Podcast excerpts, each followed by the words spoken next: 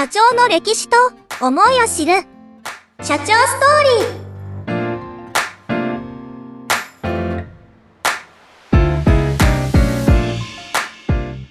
はい、どうも皆さん、こんにちは。ダバダ加藤でございます。えー今日はですね、社長ストーリーということで、えー中野屋株式会社の香川社長にお越しいただいております。どうぞよろしくお願いしよます。ろしくお願いします。すごいですよ。これもう今、ラジオというか、音声だけでしか、あのー放送できてないので、ぜひ実物を皆さん見てください。本当にお綺麗な方ですから、いえいえはい、よろしくお願いしありがとうございま。ますすはい。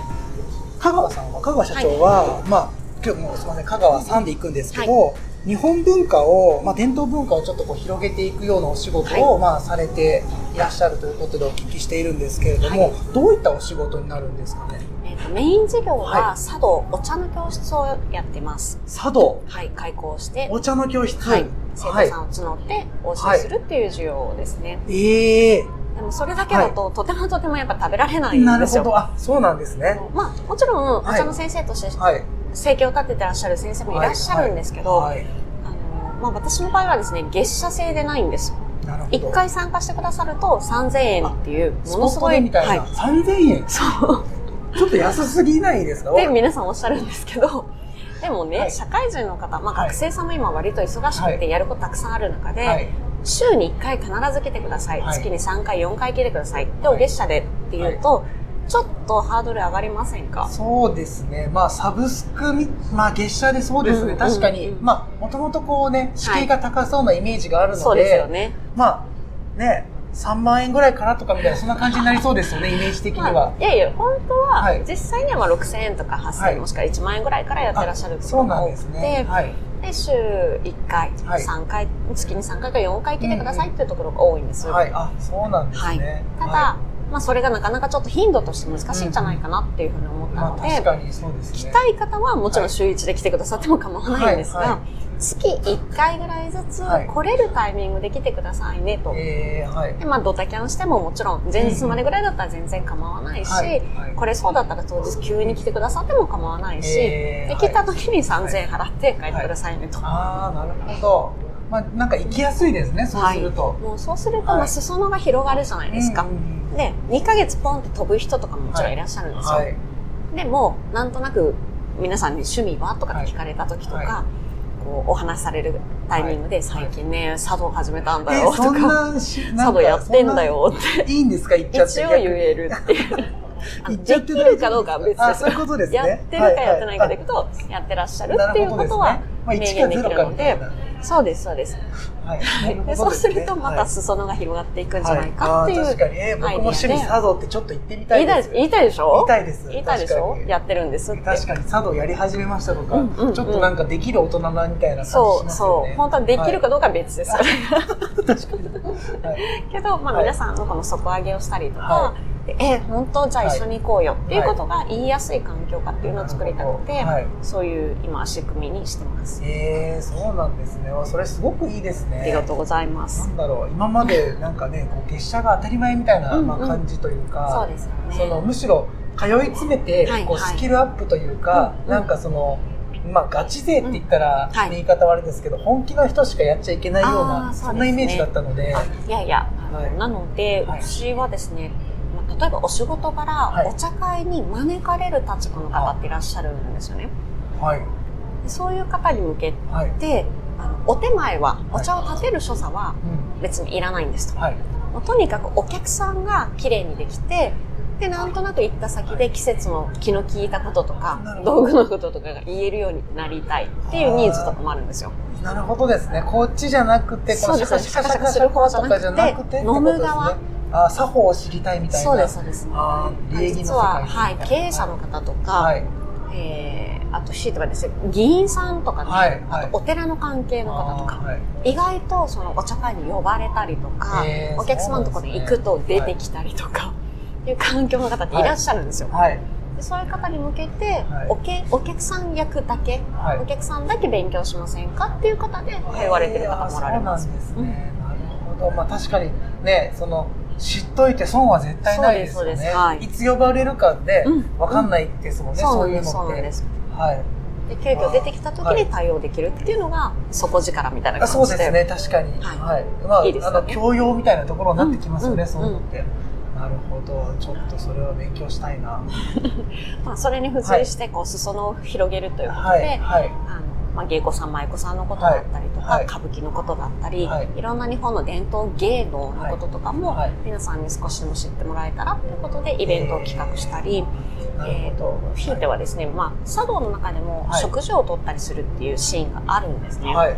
はい。はい、だからこそ、まあ、かっこいい和食のいただき方、はい。あ店の予約の取り方あ、なるとか、ほど。はい。その店での立ち振る舞いみたいなこともレクチャーさせていただいたり、えーじゃあ何着ていくの、はまあ、スーツはね皆さん多はい。はい。分きっとお召しになってはい。出かけられた女性もお洋服だったりって方いらっしゃると思うんですけど、はその時に佐藤さんとかもそうですけど、和服でちょっといけたらかっこいいと思いません、おー確かにそうですね。まあ、着る機会はね、はいなかなかないですからでしょね。でも、はい持ってて着れたら、はい。異業種交流会とかで今日何してこっかなとか、ちょっと今日プレゼンなんだよねっていう時に。和服で行くと、それ目立ちますよ。あのあ和服で着てた、あの人ですよねって言って、ねブランディングしてますね、それは。はい。っていうことで、まあ、この着付けの会みたいなことをやらせてもらったりとえーそうなんですね。はい。着物ももちろん高いものもたくさん世の中にはあるんですけど、はいはいじゃなくて手入れがしやすくて、うんおしゃれに見えて、はいなんとなく気の利いてるデニ,、デニムのね、着物とかがあったりするので、なるほどですね。うわーちょっとハードル上がりますね。デニムの着そうそう、か物。っこいいですよ。いや、かっこいいと思いますうんうんよ。うんすごいかっこいいと思います。なんか粋じゃないですか、そういうのだと。そうですね。ただ、こう、なんかイタリア人がやるおしゃれみたいな感じで、ちょっとこう、なんか、いきなりデニムで行くのはちょっとうんうんうんなんかこう、すごいハードル高そうな感じはしますけど、そんなことないです。デニムで、はい帯もだからせずに、太いレザーベルトとかで、ああ、なるで足ほど。元もスニーカーとかブーツとかで出かけたたり、らなんかはい、インナーもこう、シャイツ着たりとかね、タはいートルネック着たりとか、はいはい。で行くとちょっと、あ、なんかおしゃれな方なのかな、みたいな感じで。ハットかぶったりして。あ、もちろんもちろん、はい、いいと思います。で、それに、私は、あの、いつも MA1 っていう、はいはい、ありますね。なんかブルゾンみたいなはい、そうです、そうです。はいはい。よかったです。戦闘服でね、はい着られる。はいああいうのをちょっと上に羽織って出かけたりするんですけど。へうんうんえ。あ、なんか想像できますね。うんうんでももう雑誌の人みたいな感じですね。そうそうそうだからもう王道のことをお茶の中ではやるんですけど、は全部堅苦しくてこれしかやらないのか所作もお菓子とお茶を食べるだけじゃなくて、はい。お酒の飲み方とか、はいはい。酒と魚の食べ方いただき方っていうのをやったりとか。そういろいろやってます。あーいいな確かに、あの、僕もうたまにこうなんかこう、割烹とかそういうこう和食のお店行って、うん懐石とか出てきた時に、あの、汁物のお椀の、ああ、蓋をね。そう、蓋とか、あと箸の、はいこう、どこにどうここに、ここに置いてといただくときとかの、はいはい。なんか、まあ、大体こう箸置いて、うんうんうん。お椀だけでっていう感じなんですけど、箸を持ったまま、はい。その、こう、お汁いただいてから中の、その、なんていうんですか、その、えー具を食べるみたいな時に、食べる順番、そうなんですよ、とか、うんそういうのってなかなか学ぶ機会ってないじゃないですか。ですよね。はいあと、お作りの醤油ポターって落としたって経験の多い方、ねあると思うんですけど、はあれも落とす落とさない方法があるんですよ。いなるほど。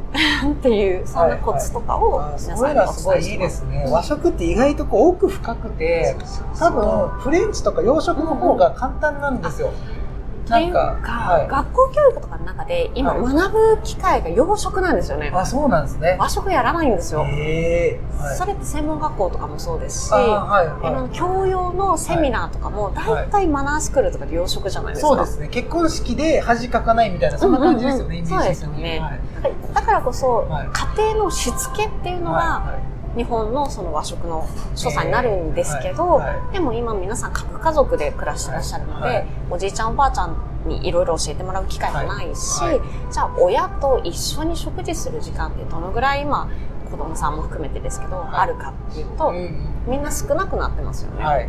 でじゃあ4人家族ですとか3人家族ですとかっていう中でお父さんが例えば渡し箸をする癖がある人だとするとなんか自然と子供さんもそうなるし、真似しますね。はい、お母さんに何か癖があると家族みんなそうなんですよ。でそうなりますね。誰も気づかないし、誰も指摘しないんです。はいはい。で、外に出ると、一人ポンとそういう癖が目立つってい目う、立ちますね。はい、子供さんもお父さんもお母さんもそうだって今非常に多くなってきていて、わ、それは結構、すごい大事だと思います。そうなんですよね。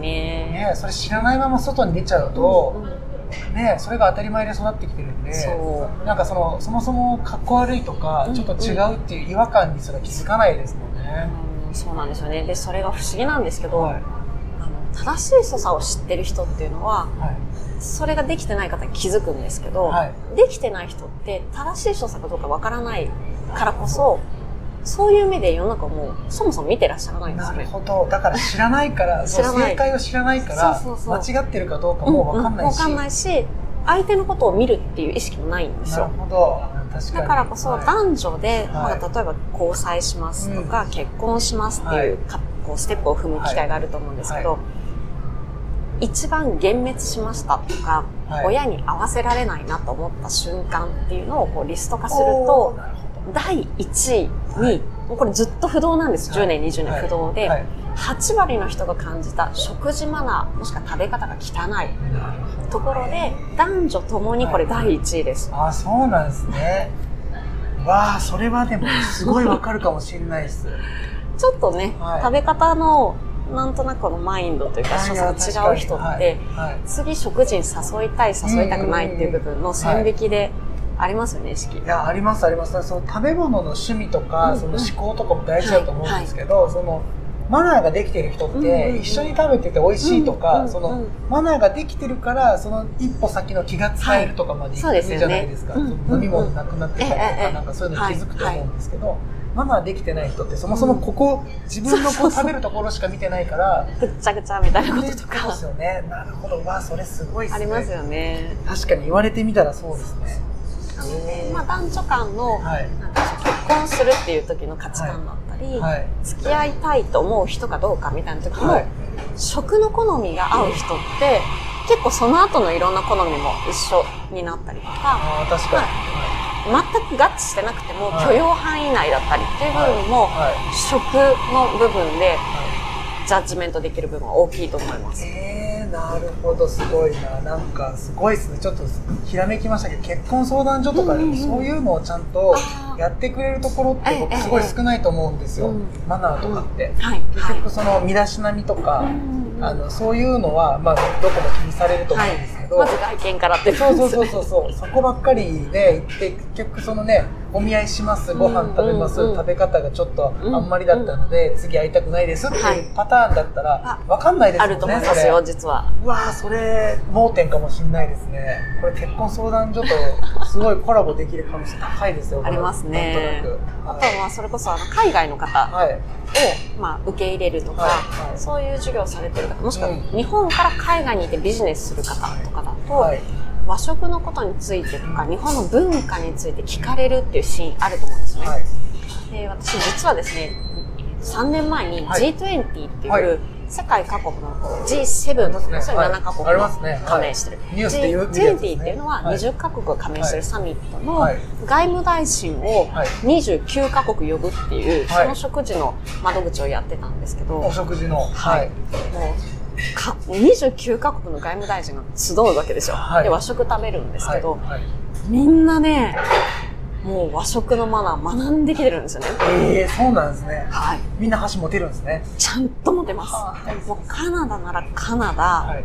もう南アフリカなら南アフリカの大臣が自分の国背負って和食を食べて日本に来てるので、やっぱりその国の文化っていうのを研究して、は尊敬してはいやってきてますよっていう態度なんですよね。なるほだから、そんじょそこらの日本人よりよっぽど綺麗に皆さんお箸扱って、ど。なるほど。ははい、召し上がってました。でそういうの見ると、はい。はい。い、やいや、日本人頑張ろうよって思うし、まあ確かにそうですよね。はい。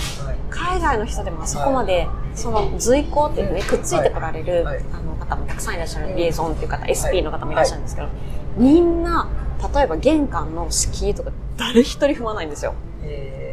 えーそこからもう、そこから見てるんですはいね。スタッフの方々は。見てますね。見てます、見てます。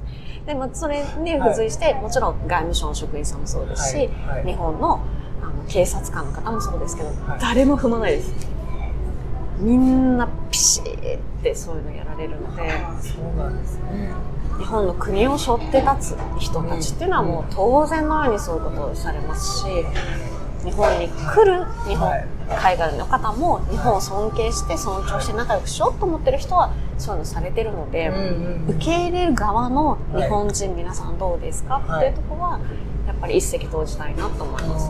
なるほど。確かにちょっと僕もそういう意味ではフランスに住んでたこともあったので、ええ。やっぱりこう、ね、向こうの文化とかを知る上で、何も勉強を、まあね、してはいきましたけどそういうことを考えるとやっぱりこう日本人としてこうなんだろうな向こうで結構美化されてるんですよね、うん。日本人の人って。だけど実際はこうねマナーがとか伴ってないってなるとちょっとやっぱ悲しいなと思ったので、まあ、それ逆もそうですね、はい。そうやってフランス行かれた時に、せっかく行くんだからって、はい。まあ多少なりとも勉強していくじゃないですか。まあですね。行って、はい。向こうのフランス人が、はいい、や、何にも知らないですよね、とかそ、いや、やらないですよ、そんなの、とかってもし言われたら、えっとなって、あの、はい。勉強したことは何だったんだ、と思うし、はい。そういうフランス人はいないのかって探したくなりますよね。それと同じことだと思います。まあそうか。いうい日本人のはい。皆さんのはい。日本人らしさとか、そういったことをまた改めて認識していただいたり、はい。知らないことが恥ずかしいことではもう現代なくなってるので、はい。でもおさらいしたいとか、うん。知っときたいと思ってる方はたくさんいらっしゃるので、はい。その受け皿となるようなお仕事ができればなと思ってやってます。すごいいい仕事ですねありがとうございます。すごいこう全然食べていけいないんで。やでもなんかこう広めまあ特に文化人さんっていうかそういうこうなんつうかこうなんかこう営利目的じゃないじゃないですか、ええそういうこう、方って。うん。なんかこう儲けようと思ってやってるわけではなくてこう文化の発信とか守りたいとか、そういうこう、ね、職人さんじゃないですかどっちかっていうと。その、はいはい。なんか誰かがやらないとうん。これを、ね、作る人がいなくなってしまうとか、うん。なんかそういうところに似てるんじゃないかなと思ったあので。ーそうですね。はい、そこはそこでね、いろいろ今問題ができてきていて。はい。職人さんが減ってるんですよ、はい。どの業界も。はいはい。だからこそ、今やってる人が全部正解になってたりう、ん。昔と比べて品質がどうかっていう部分、はい。あのちょっとレベルが下がってても、もうそれしかなくなると、どはいそれがいいものっていう価値評価とか値段になってたりしてるっていうのが、はい今若干問題になってたりはします。そうなんですねただでさえ人口減ってやる人がいないのにはい。それに伴ってそのライバルがいなくなってるから質も下。がってるとはい。だからこそはいちょっとでも、購入する人が増えたりとか、はい知識がある人が増えたりとかっていうのはやっぱり必要なんですよね。目利きみたいな感じ。そうです、そうです。ねもう山がちっちゃくなればちっちゃくなるほど、はい。富士山って素敵だったよねって言って富士山がちっちゃくなれば、なんかいつの間にか丘になってて、でもその丘が、あれもでも富士山だから素敵なんだよって言われちゃうみたいな、そんな感じです。そんなことが起きてるんですね今。起きてますね、やっぱり。うん。そういったところに対してうん。こう、まあ、アプローチというか、そのまあ、そういった守るというか、まあ、発展させるもそうだと思うんですけどそう,、ね。いったことを、まあ、今後、まあ、これからもやられていくとはい。いうことなんですね。実際にこう、まあ、香川さんのお仕事のなんかこうこういう人が、はい。例えばこうなんていうんですか助けになるとか、うんうんうんそのまあ、悩み事がこういうはい悩みがあったら私解決できますよとか、あーそういったこうなんていうんですかねそのアプローチの方法とか、はいはいそういったのを教えてもらいたいなと思うんですけどそうですね。皆さんのお役に立てるとすると、はいもちろんこう母親とかう父親という立場の方でいらっしゃれば、はい。子供さんに向けてっていう教育をご一緒に親子でやられるっていうことでお手伝いもできますし、企業の方とかだと、できればですねこう企業協賛っていう形で文化人にアプローチするとその窓口としてお手伝いできることもあると思いあますし、はい。はい、ひいては、まあ、芸者さんとか舞妓さんって、なんとなくお酒の席に呼ぶと、はい。遊ぶ目的で呼んだんじゃないって、なんかチャラついてるんじゃない？まあまあまあって思われる方多いと思うんですよ確かに、まあ、イね。メージはそんな感じですね、はい。でもパーティーとかにお手伝いの,、はい。あのレセプタントさんっていう給仕の女性の方を、まあ、昔はコンパニーさんでいたはい立場ですね、はい呼ばれることありますよね。はい。何するかっていうと飲み物のいわゆるドリンクケアの補助をお願いしてるわけですよ。はい。あのポジションって昔は芸妓さん舞妓さんだったんです。そうだったんですねあの人ないですよみたいな。そうですそうです。はいはい。でそれがいつの間にかお座敷遊びの方の認識が強くなったり、う踊りの方の認識が強くなっちゃって、はいでも実は飲み物補助なんです。でその合間でお客様をより楽しませるために踊りを踊ったりゲームをしたりするんはいですけど、はい実際にはお座敷遊びとかほとんどしないです。飲み物の給仕を手伝ってえーあます。そうなんですね。あその、ね、レセプタントさん呼ばれるときに、い、やいや、今回は芸者呼んでみるっていうアイデアでいていただいて、えー本業はこれなんだっていう認識、正しい認識でいてもらって、はかけてもらうと。っていうこともいいなと思いますし、そういうことですね、うん。まあでも確かにねいいと思います。その、はい。なんだろう。ねそんなイメージしかないので、うんやっぱりこう遊ば遊ぶというかなんかこそううこういうやつとか。ね。はいみたいな。ポンピラ船船とかですね。野球券やったりとかっていうと、はい。そういう遊びのイメージになっちゃうんですけど、はい。そうじゃないよってこともありますし、はい。まあ、企業利益がね、たっぷり出てらっしゃる会社さんだと、はい。まあ税金として国に納めることももちろん大事なんですけど、文化に協賛するっていう形でお金のかけどころを考えていただいたり、はい教育研修費として食事を社員さんとか、まあ、福利厚生費でもいいんですけど、はい。社員さんに召し上がってもらいつつ、うん。芸者さんと食事のマナーと一緒に学習するっていう機会を設けられたりとか、はい。っていうと従業員満足度上がりますよね。はいはい。お金の使い方も変わってきますよね。えー。なんかそういうふうに、ね。はい、経費のかけ方っていうのを考えてもらうっていうのも手かなって思ってます。なんかすごいいろいろできそうですね、うん。なんか、はい、いろんな方となんか特定の業者とかね業種の方以外にも、うん。なんかいろんなところでそのまあ教養っていう感じで捉えると、えーはい。多分こう大人なら誰でも、まあ、対象になってくるかなと思いますし、うんうんそうですね。まあ企業なら企業でそういったねところにも使えてもらえると思いますし。今後はなんかこう今、まあ、まあ企業というかこう、独立というか、はいはい。会社を起こされてまだ間もないっていうふうにええ。聞いてるんですけどそも、うですね。今後なんかこうしていきたいなっていうこうビジョンってありますか？私のですね、最大の目的はちょっと大きな話になるんですけど、はい。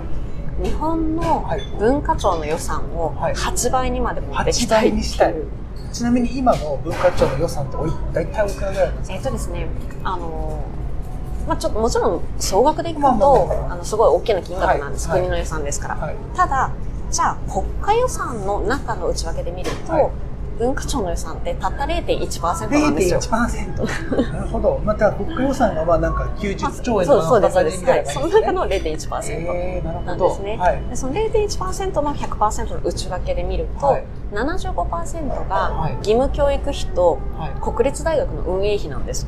ええはい。それ文化庁なんですね。のそうです、そうです、文化庁の中でも75%がその予算。はいからこそ文化人とかスポーツやってる人に当てられてる予算って、はい。その中の2割ぐらいしか経費としては認められてないんですね。で人間国宝って言葉を聞かれたことがあると思うんですよ。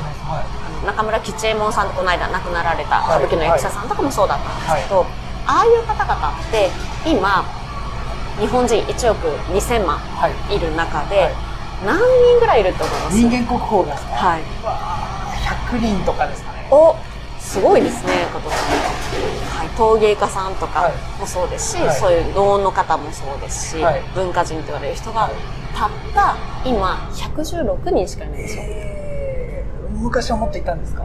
いないです。もっともっと少なかった。あ、なるほど。ですよね。僕もなんか50人くらいかなと思って。ああでも相当少ないですよ。だって1億2000万いる中で50人しか認定されないんですよ。すごいそんなんか結構狭きもんかなと思ってた。ん下手したら亡くなってる方もまあ含めて10人とかしかいないかもしれない。と思って、実はですね、亡くなられるとはい。1人入れるんですよ。枠が1個空くので。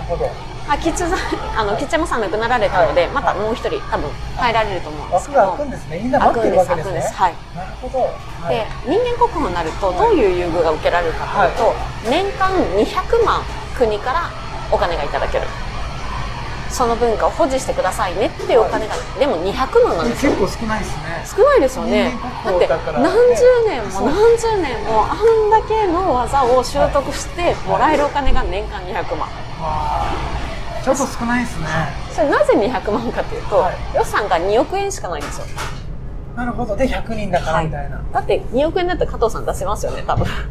まあ出せるかどうかって言われたらまあちょっと考えますけど。けど、はいでも、ちょっと頑張ってらっしゃる企業さんとかだとはい、2億円ぐらいの、はいもしかしたら利益出てますよっていう会社さんあると思うんですよね。まあ、まあ、まあ、あると思います。巷にもねはい、あると思います。はい。でもそれが国の予算ですよ。えーと思うと、なんてチープな予算だと思いまあ、ません、確かにちょっとイメージよりはだいぶ安いですね。で、200万で割るので、その人数。はいまあ、重複してる方がいらっしゃるので、今116人。まあ、亡くなった方もいらっしゃるので、あーその人数なんですけど、はいまあ、ざくっとバクッと200人しかいないってことなんですよ。まあ、その予算、なんとか、ね、10億円突破してぐらいのところですね。もうちょっと行きましょう。もうちょっと行きましょう。国の予算なんで、200億ぐらい行きましょうよ。そうすれば2万人認定できるわけですから、はでもいろんなジャンルがあるじゃないですか。はいお茶もそうだし、書道もそうだし。そうですね。ねえ、はい2万人ぐらいいないと、うん今の文化を正しく継承したり、はい。裾野を広げるってうん難しいと思うんですよね、正直。確かに。だからそのはい。人間国の予算枠としては100倍にしたいし、はい全体の予算としては8倍にしていきたい。なるほどですね。それはフランスもはい中国も台湾も韓国もここ20年で8倍にしてますもん。あ、そうなんですね。はい守ろうっていう感じになってるんですね。守ろうとして保持してかつ発信をしてっていう形ですね。はい。で中国と台湾韓国がなぜそれを始めたかというと、まあ、中国に関しては文化大革命っていうので一度そういうのを過去の文化全部さらにゼロにしちゃってるんですね。はい。でなくなってるので、はい。やっぱりやった方がいいよねっていうはい。振り返りで新たに始めてるんですそうなんですね。はい。でその時にじゃあ新たに学ばなきゃいけないじゃないですか、うんはいもう一度取り返さなきゃいけない、はいどこの国から取り返してるかっていうと日本から取り返してるんですよえー、日本ってほとんどが中国から朝鮮半島を経て入った文化茶道も琵琶も尺八も琴も全部そうなんですよ。でそれが進化して1000年ぐらいの時を経てないし5600年時を経て、はい。いまだに継承されてつながってるんですけど、えもちろん変化進化をしながら伝わってます、ー、はい。その1000年もの歴史をお隣の日本が守ってくれたのでラッキーって感じですよなるほど。そういう向こうからしたら。でものすごい高額の値段を払って、はい。尺八の先生を呼んで、はい。日本から招いて大学に専科を置いて今一生懸命授業をして尺八の奏者って中国も台湾もものすごく今増えてるんですよ。そうなんですね。えー、なるほど。で日本ははい。1000人切ってるんですもう尺八の奏者あ、まあそそんなに多くはないだろうなと思いましたけど、そんな少ないんです。かそんな少ないです。琵琶の奏者さんも200人ぐらいしかもういないって言われてるんですよ。で先日琵琶の奏者さん本を出版した。い、はい。もうこれ残せない。もうこの人数では残せないから、うん。せめて書籍だよって言って、残そうとしたら出版業界がことごとくこれ売れないから扱いませんって言ったんですよ。えで結局、まあ、自費出版に近い形ではい。残される形を取られたんですけど、はい。まあそんな時代なんですよね日本は。そうなんでもうこれあと10年20年後にはもうほぼゼロに等しい。数字になります、はいで気づいたら中国台湾にいっぱいその奏者さんとかできる人がいっぱいいて、みたいな。で日本が1000年続けてきたんですけど、はい。い、やいや1000年前は中国の文化ですよねって言って、はいはい。1000年の歴史ごと全部取り返すっていう施策が文化庁8倍予算っていう。国の事業としてもうやられている先進国他にあるわけですよ、はい、はい。それに日本はまだ気づいてないなるほどですね。まあもちろん文化庁の方は気づいてますよ、なるほど。だからやりたいんですけど、はい予算が取れないんです文化庁っていうとこは、なるほど、確かに。なかなかこうね、すぐにこう成果が出てくるものではないうんうんうんかなとも思うので、長いね、時間がやっぱ必要だと思うので、なかなかそこにお金投じられないんですよね、多分日本って。まあやっぱり経済産業省とかね、うんそういったところが大きな数字を持ってらっしゃって、ねねで経済効果そんなないでしょうっていう考えなので、はい文化庁に予算枠が与えられてないっていうのが事実だと思うんですね。じゃあ今 IT とかはい車とか製造業の方、はいまあ、あんま文化関係ないもんねはいって思ってらっしゃる方非常に多いと思うんですよ。はい。でも今じゃあ海外で輸出して車が売れてる理由ってやはい。っぱり日本の民度とか文化とか歴史価値が信頼残高になってうん。そこの信頼でもって売れてる。っていうことになかなかちょっと気づかれてる方まだ少なくて。じゃあ今後、はい。中国が1000年こんだけ歴史あって文化あって観光資源もあって、はい。すごいでしょ中国って言って、同じスペックで日本車と同じものを売り出した時にはい。どっちの信頼残高であ同じもものがはい。こうね作られた中はいで製造された中、はい IT の最先端技術ですって言った時にこの後ろの伸びしろがあるところうん。バックグラウンドが深くて信頼性が高い方がやっぱり売れちゃうんですそよね。うですね。それはそうですよね。確かに。なので。そこにまで繋がってくるんですね。はい、トヨタ明夫さんとかは、はい。だからこそ文化やっぱり大事にしろっておっしゃってたりとか、はい。役員さんみんなにそういうことを学ばされるような仕組みを導入されていたり、はい。海外で本当の最先端でやってらっしゃる方は、はい。文化に協賛したりうん。事業に協力することをしないと自分たちのビジネス成り立たないからね。うん。私たちはそれできないけどやってくれてる人が日本にいるからそこに力入れていかないと、自分たちの商品も実は売れないんだよねっておっしゃっていて分かってらっしゃる方もおられるんですけど、はい。なかなかそこに理解がある方が少ないと。はい。まあそういうところの全てのこう意識改革とはい。予算の、はい。そうですね ねまずはそこにもお金がやっぱりいるってことですね。はい、なるほど。ということをやりたいなっていうのが壮大ないやーでも夢の一つにありますなかなかそう僕初めて聞きましたいろんな人のなんかそういう夢とか聞いてますけどえええなんかすごいこう国をこうなんかこう変えていこうみたいな。でもね一人では多分なかなか難しいと思うのでうん。いろんな方との形かなと思うんですけど、えはい、なるほど素晴らしいですね。ありがとうございます。ごびっくりしました。ちょっと予想を超えてたので 驚きました。だいぶ。はい。はい、そんなわかりました。ありがとうございます。ありがとうございます。ということで、今日はですね、そんな壮大な夢をお持ちの中野屋株式会社の香川社長にお越しいただきました。どうもありがとうございました。ありがとうございました。ます。